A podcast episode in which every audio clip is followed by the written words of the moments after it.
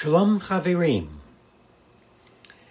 Welcome to another Wednesday night with Rabbi Block. It takes a few minutes for people to log on or see that I'm live. However, the process works.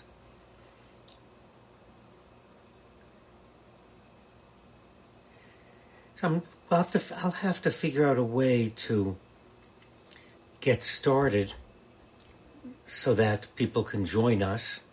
And obviously, if you're joining, you're interested in hearing what I have to say rather than uh, dead air time, so to speak. So, once again, thank you for joining Rabbi Block Live. Our topic this evening is Satan the devil? Is Satan the devil? Or is the devil Satan? Now, I want to begin with a not a not a caveat, not a warning per se, just an observation.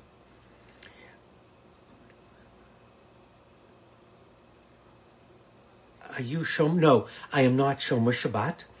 I believe in what the Torah said. The Sabbath, the seventh day, is to be a day out of your regular schedule, a day of rest. Remember, the Talmud comes up with the 42 categories of work.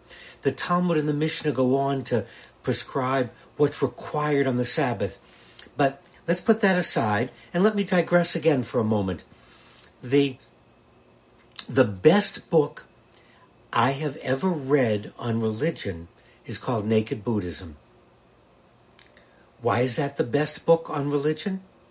Because the author strips away the centuries of barnacles that have been added on to Buddhism. The author says, let's look at the teachings of the Buddha, Siddhartha Gautama. Let's not look at what someone said who someone said what the Buddha said. Let's not do that. Hence the title Naked Buddhism. And I think we can look at naked Christianity. I think we can look at naked Judaism, I can think we can we can use that concept of let's strip away all the centuries of comments, all the centuries of discussion, and let's go back to what the Buddha said, what Jesus said, what Muhammad said, what Moses taught. Mm, hmm. You know, there was a movement called Give Me That Old Time Religion. And in a sense, that was an attempt, but even Give Me That Old Time Religion didn't really give us the old time religion. It picked a period in history and zeroed in on that period as if that was authentic. That's why I like the idea of the book Naked Buddhism. And so, what are the basic teachings? Not what someone told you that someone told you. It's a game of telephone. Mm-mm. Telephone shavur, broken telephone. And we know what happens when I whisper to someone and they whisper to someone and they whisper to someone. We all know what the outcome is. And that has happened with religion. So let's start by saying, by looking at the book of Job. Who was Satan? Now, we also want to keep in mind that God is God, and that when we read about Satan, when we read about God, it's not to be taken literally. It's a way for us to understand what's going on. So, God has an adversary. It's not a real person. It's not another angel. It's nothing other than God consciousness, God talking to himself. And don't we do the same thing? Don't we have conversations with ourselves? And don't we have discussions with ourselves? And if you were to explain it to me, would you give those other personalities names? Would you say something? How do we talk about that? So let's not get. I live in the nation's capital, Washington, D.C. Someone just asked me where I live. And I bring you greetings from the nation's capital. So, where we want to explain something about God's reasoning, God's thinking. And so we're going to look at the book of Job and how is God going to explain to us? How are we going to understand God having a conversation with himself? And so this character, Satan, appears as uh, an adversary, someone to challenge God, someone to raise an issue. Doesn't have power outside of God because if God gave or if someone another being had power over a realm that God didn't have, God wouldn't be God. Think about it. So if you think that the devil reigns in hell and God has no authority, then you're a Zoroastrian. You no longer have God as the sole God. He's given away some of his power. No. All of this is allegory. It's a way to talk. It's a discussion. So there is no devil or demon. Satan is a literary device, a way for us to talk about, a way to ch- God to challenge, or a way we as human beings ask God to challenge God. How do you know you're doing the right thing, God? That's what Satan says. How do you know? And aren't we listening to God having an internal conversation? And don't you and I have that same conversation? You know, sometimes we think of Jiminy Cricket. Consciousness. Sometimes we think of a devil or a demon. There's all kinds of ways to concretize. And that's what literature is about how do I put into words something spiritual? And the Jewish belief is that each of us has a good inclination and a bad inclination, a Yetzer Hara and a Yetzer Tov, and they're in a tension. And we can choose which way we will go. No one's forcing us. No one's directing us. You can't say the devil made me do it or a demon made me do it. No. The idea is, as human beings, we are neither devils nor angels. We're neither good nor bad. We have the ability to do good things. We have the ability to do bad things, evil things, wicked things, however you want to label them. And it's a choice. How will we, let's say, give in to temptation? How do I choose the good? You stay on the path. And when we look at the book of Job, it was given a false ending, by the way. People couldn't deal with the fact, and that ruined the whole book of Job. The book of Job is things happen. You can be the most righteous person, you can do all the right things, and you can get cancer. You can get hit by a high speed train. You can get hit by a, a drunk driver. All kinds of things can happen. Just because you follow the teachings and you stay on the path, it doesn't guarantee good things will happen. Things will happen to you. However, people had difficulty and ruined the book by adding a false ending. And I often wonder about that false ending. Job gets a wife. Does he get his first wife back? Does he get his original children back? Does he get a new wife? Does he get new kids? It makes no sense because it's a false ending. The, it's wisdom literature. The book of Job teaches us that we want to do what's right. We want to do what's good for us, not because we'll get a reward, not because we'll live longer, because it just isn't true. I know lots of great righteous people that died of pancreatic cancer or brain cancer. I know many people that were SOBs and lousy individuals that died of old age in their bed at 100. So we have to right away uh, get rid of or dismiss that idea that there's a direct link. Rather, the best way to live the Jewish view of slavery. In the Bible, you, you let slaves go free on the sabbatical, the seventh year. No one was ever a slave for life. And you would pay them and give them money. So even within the, the Bible, and you can look at Leviticus, the slavery wasn't a permanent state that one could never get out of. There's release every seven years. What are some connections um, with, with Muslims, I think? Judaism and Islam are sister religions. The difference being Islam culturally was for the Arab Peninsula, Judaism for semi-nomads and nomads living in the Middle East.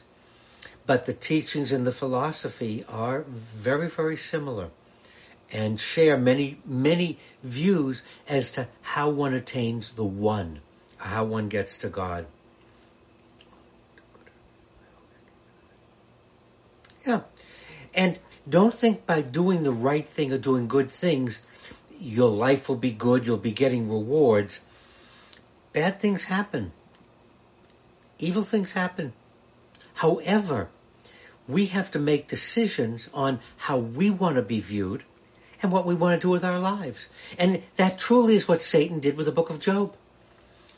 Uh, Satan threw all kinds of things at Job in terms of family and illness and disease. And perfect example, Job shrugged his shoulders and said, I don't understand why these things are happening. However, I choose to follow the God of Israel. That's what I choose to do. Not because of reward, not because I'll be protected, but that's how I see my life. And that's the value of the book of Job. And Satan came back and said, Job is still your loyal servant because he realizes that staying on the path is his choice. And he's not doing it because he's going to get a better return. It's not like investing in the stock market or in a bank account. No, no. That's individual choice. And keep in mind that until Dante Alighieri wrote the Inferno, there was no hell in Christianity. There wasn't. There's no hell biblically. No. And so that's why I really like this idea of naked Buddhism, of naked Judaism, naked Christianity. What are the basic teachings? Turn the other cheek, walk the extra mile, lend someone your cloak. Love is the greatest of all the commandments. But then individuals throughout the centuries have used these teachings, sometimes for good, sometimes for bad, uh, sometimes for their own ends. Mm-hmm. But we don't want to condemn the religion because of the choices individuals make. Yeah, Job was a, a righteous, good person. However, as the book teaches us, he did it by choice, not because he expected anything. No, this is how he decided to relate to the one. And that's a choice you and I have to make. How are we going to live our lives? If you're going to choose Jesus, then choose Jesus. Jesus never said you should carry automatic weapons or wipe people out, or if someone hits you, kill them, shoot back. Look at the basic teachings, not what someone said he said. You read the Gospels. In fact, if you like, you can pick up a Gospel that has the words of Jesus in red that makes it very easy to find if you choose Jesus. If you want to follow Mohammed, Mohammed referred to the Jews as the people of the book, to have respect for the Jews, to have respect for the Christians. This idea of killing infidels and wiping out people is a much later political event, not a basic teaching.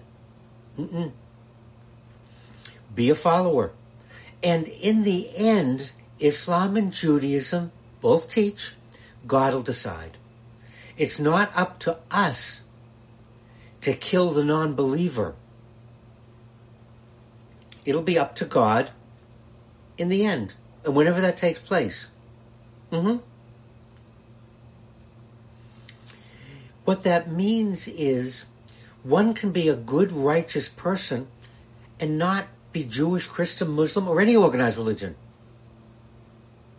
These are just ways unfortunately, organized religion has gotten a bad name, a bad rap, because some people have used it for their own ends. Mm-hmm. I'm sometimes having trouble. The the questions come in on white, and even though I'm wearing a red shirt that I thought would I could read it easily, no, it doesn't. My arm doesn't even help. No, there. Heaven is a decision by God. It's not whether you're a Jew or you're a Christian. This is the one. The one will decide who, and Judaism believes everyone goes back to God. We reunite with God. And there are individuals who come along that claim to be the Messiah or point to someone else. And it's really a very easy test. In Judaism, the Messiah is a messenger. He's not going to perform anything. He's not going to recreate anything. He's just going to announce God's kingdom on earth will be established. That's it. Now, if I bring you a message and it doesn't happen, then I'm not the true messenger. It's really quite simple. It's the Messiah is not going to create God's kingdom in Judaism. His the Messiah's job, he or she, is just to make the announcement. The word Mashiach means messenger, nothing else. I want to repeat about that guy. What guy is that? Somebody asked if they could join me live, and uh, I should have said this earlier. I hope they're still there.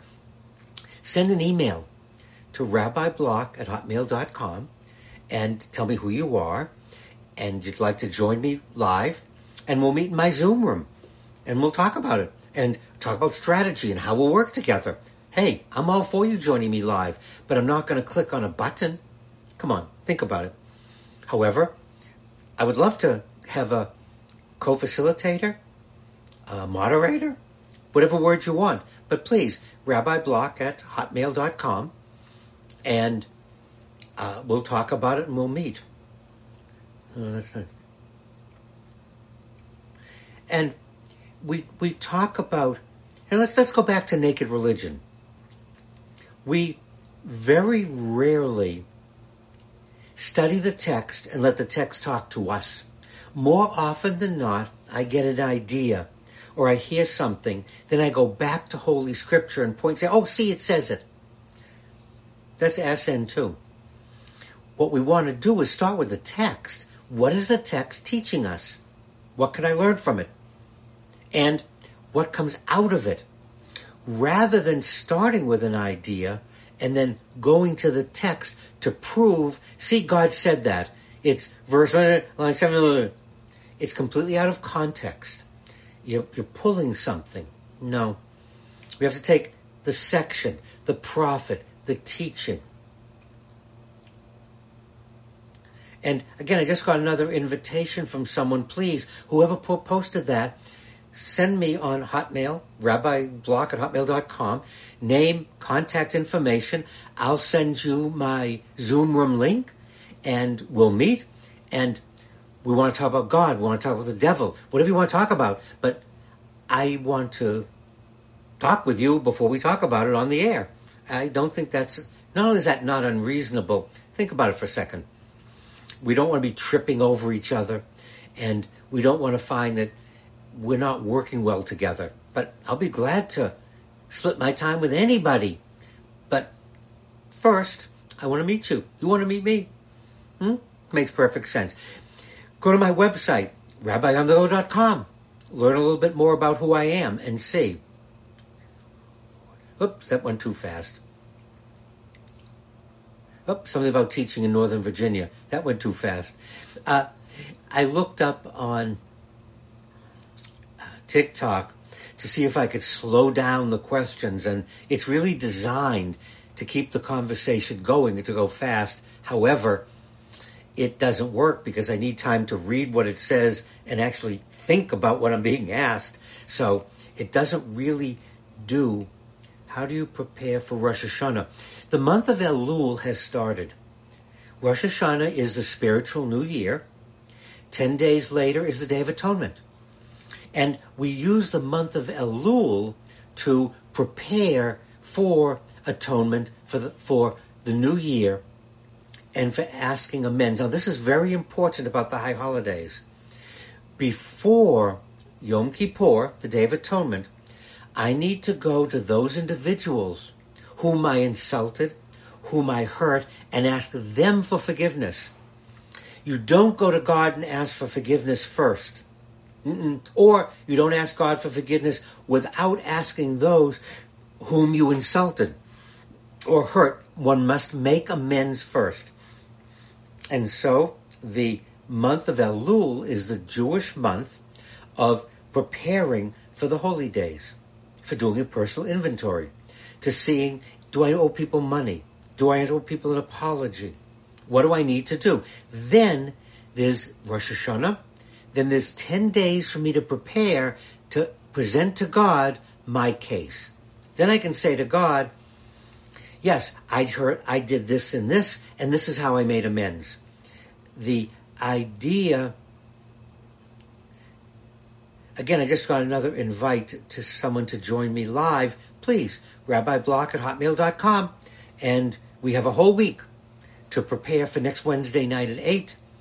And I'll be glad to meet with you in my Zoom room. Mm-hmm.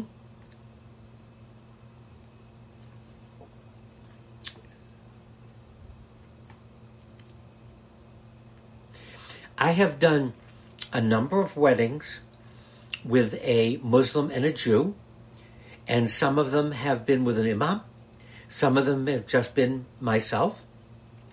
Some of them, the man was, was Muslim, the man was Jewish, the woman was Muslim, the woman was Jewish, different combinations.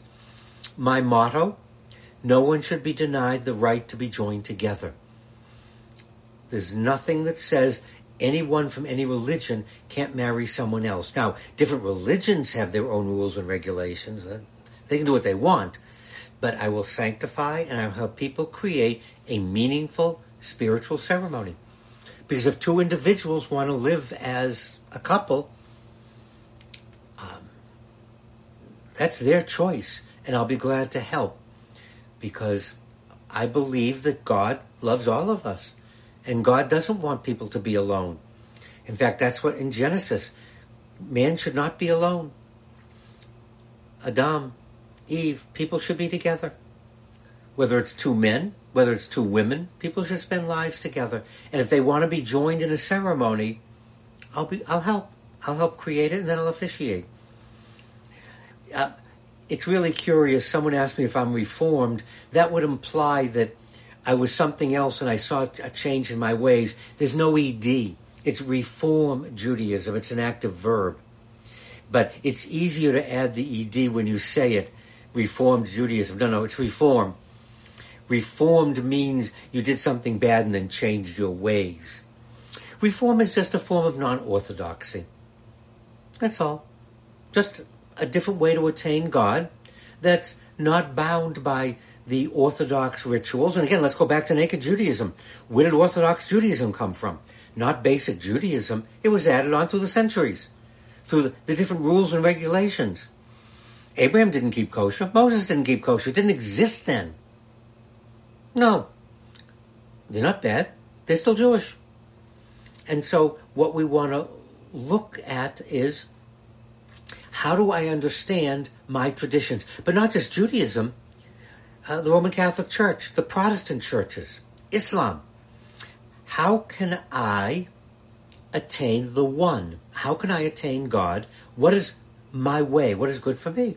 And that's why I keep coming back to naked religion. I really, really insist that you take a look at the basic teachings of whatever religion, whether it's organized or disorganized. Maybe you belong to a disorganized religion. But look at the basic teachings, not what someone said someone said, not what was added over the centuries. Go back to the basic sacred documents, the Quran, a sacred document. What does that say about Jews? What does it say about Christianity? What is the what do the Gospels say? Now remember the epistles. Already that's commentary because you're reading later on. You're reading what someone said Jesus said. Look at the Gospels. Look at Jesus' own words. Mm-hmm. And uh, Paul, Saul, on the road to Damascus, met the resurrected Jesus and had a spiritual awakening. And then we have Paul answering letters that people wrote to him. Ah, letters that people wrote to Paul. They didn't write them to Jesus. So let's put the epistles aside and the Acts of the Apostles. If you really want to understand your Christian beliefs, read the Gospels. Read what Jesus taught. Now, if you want to then add on the epistles or the Acts of the Apostles, you're making a choice to help understand, but you're realizing these aren't the original teachings. This is what someone said, someone understood. Like the Talmud, the Mishnah, the Midrash. All of this, and I'll give you my interpretation, but I'm telling you it's my understanding. I'm not telling you this is what Judaism says. I'm telling you this is my understanding of Judaism. And isn't this the role of a rabbi? To teach and then to get out of the way so you can find your own beliefs. I'm not a policeman. Though I am a lifetime firefighter, I was a chaplain with the fire company. I never schlepped hoses uh, or did things like that. I was a chaplain with the fire company. I'm a lifetime member. So I'm not a policeman. I'm a fireman, if you will. And this is extremely important because too often we don't go back to the source. We accept what's up. and as an aside, this pertains to politics as well. Be really careful now. We're coming to an election year. Everyone is telling us what someone else said or someone else didn't say, and you should support this person. And this don't uh, be really careful. It might take a little looking. It might take a little reading to find out what was said and what was done. Um, again, I just saw another invite for someone to go together, and whoever that was, please, rabbiblock at hotmail.com, and we'll meet in my Zoom room, and I don't. I guess we could have two or three people I could invite. I don't know enough about TikTok's rules. However, I'm open. I'm open. Let's talk about it. See what happens. Whoa, it's going fast. The are the the questions popping by. Keep in mind that the word Bible, Biblia, is a plural word, means books. You know, because it's bound, in one edition, we somehow think it's a book like Moby Dick or um, a work of shit. No, the word Biblia is a plural word, books. They're bound together. So we'll want to take a look at the separate books and see what they have to teach us. Who wrote them? What century? Where did they come from? Lots of things going on here. And it's easy to think of the Bible as a thing, one book, because it's bound together. Mm-mm. No, no, the word itself means books. And so there are multiple books. We even quickly divide them into Old Testament, New Testament, Hebrew scripture, Greek scripture. The Apocrypha, we have a Catholic edition, and in the middle of the Catholic edition are books that Jews and Protestants consider Apocrypha but the Catholics consider them canon. So, and so in that, if you have a, a, a Roman Catholic edition of the Bible, it has some sections between the two testaments that are not canon in Judaism or in the Muslim religion. Again, separate books, different ways people understood God, ways to reach God. That's, I started my theme about Satan and the devil, but it's really turned out to naked Judaism.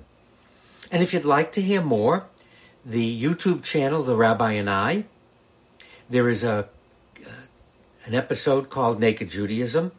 I also have a podcast, if you'd like to hear it, called Naked Judaism. Same theme, same theme. Well, we're coming down on the end of our 30 minutes together. Yeah, the Balfour Declaration is kind of a curious document, but that goes into the history of the modern state of Israel. And as you know, I believe we should have a state of Palestine, a state of Israel, um, each one recognizing the other's right to exist and not shooting missiles at each other. Well, our time has ended. If you have suggestions for next Wednesday night, again, please email your, your questions. Email me your topics. Uh, it's hard for me when I'm, I'm, if you, you know I'm looking to the down on the lower left to read the questions scrolling by. So if I had them in advance, it would be easier for me to specifically address something, particularly if I didn't address your question tonight. Please send me an email. And thank you for joining me for our 30 minutes our time together. Have a good evening. Lila Tov, Lehita Ha'ot. I'll see you in a week.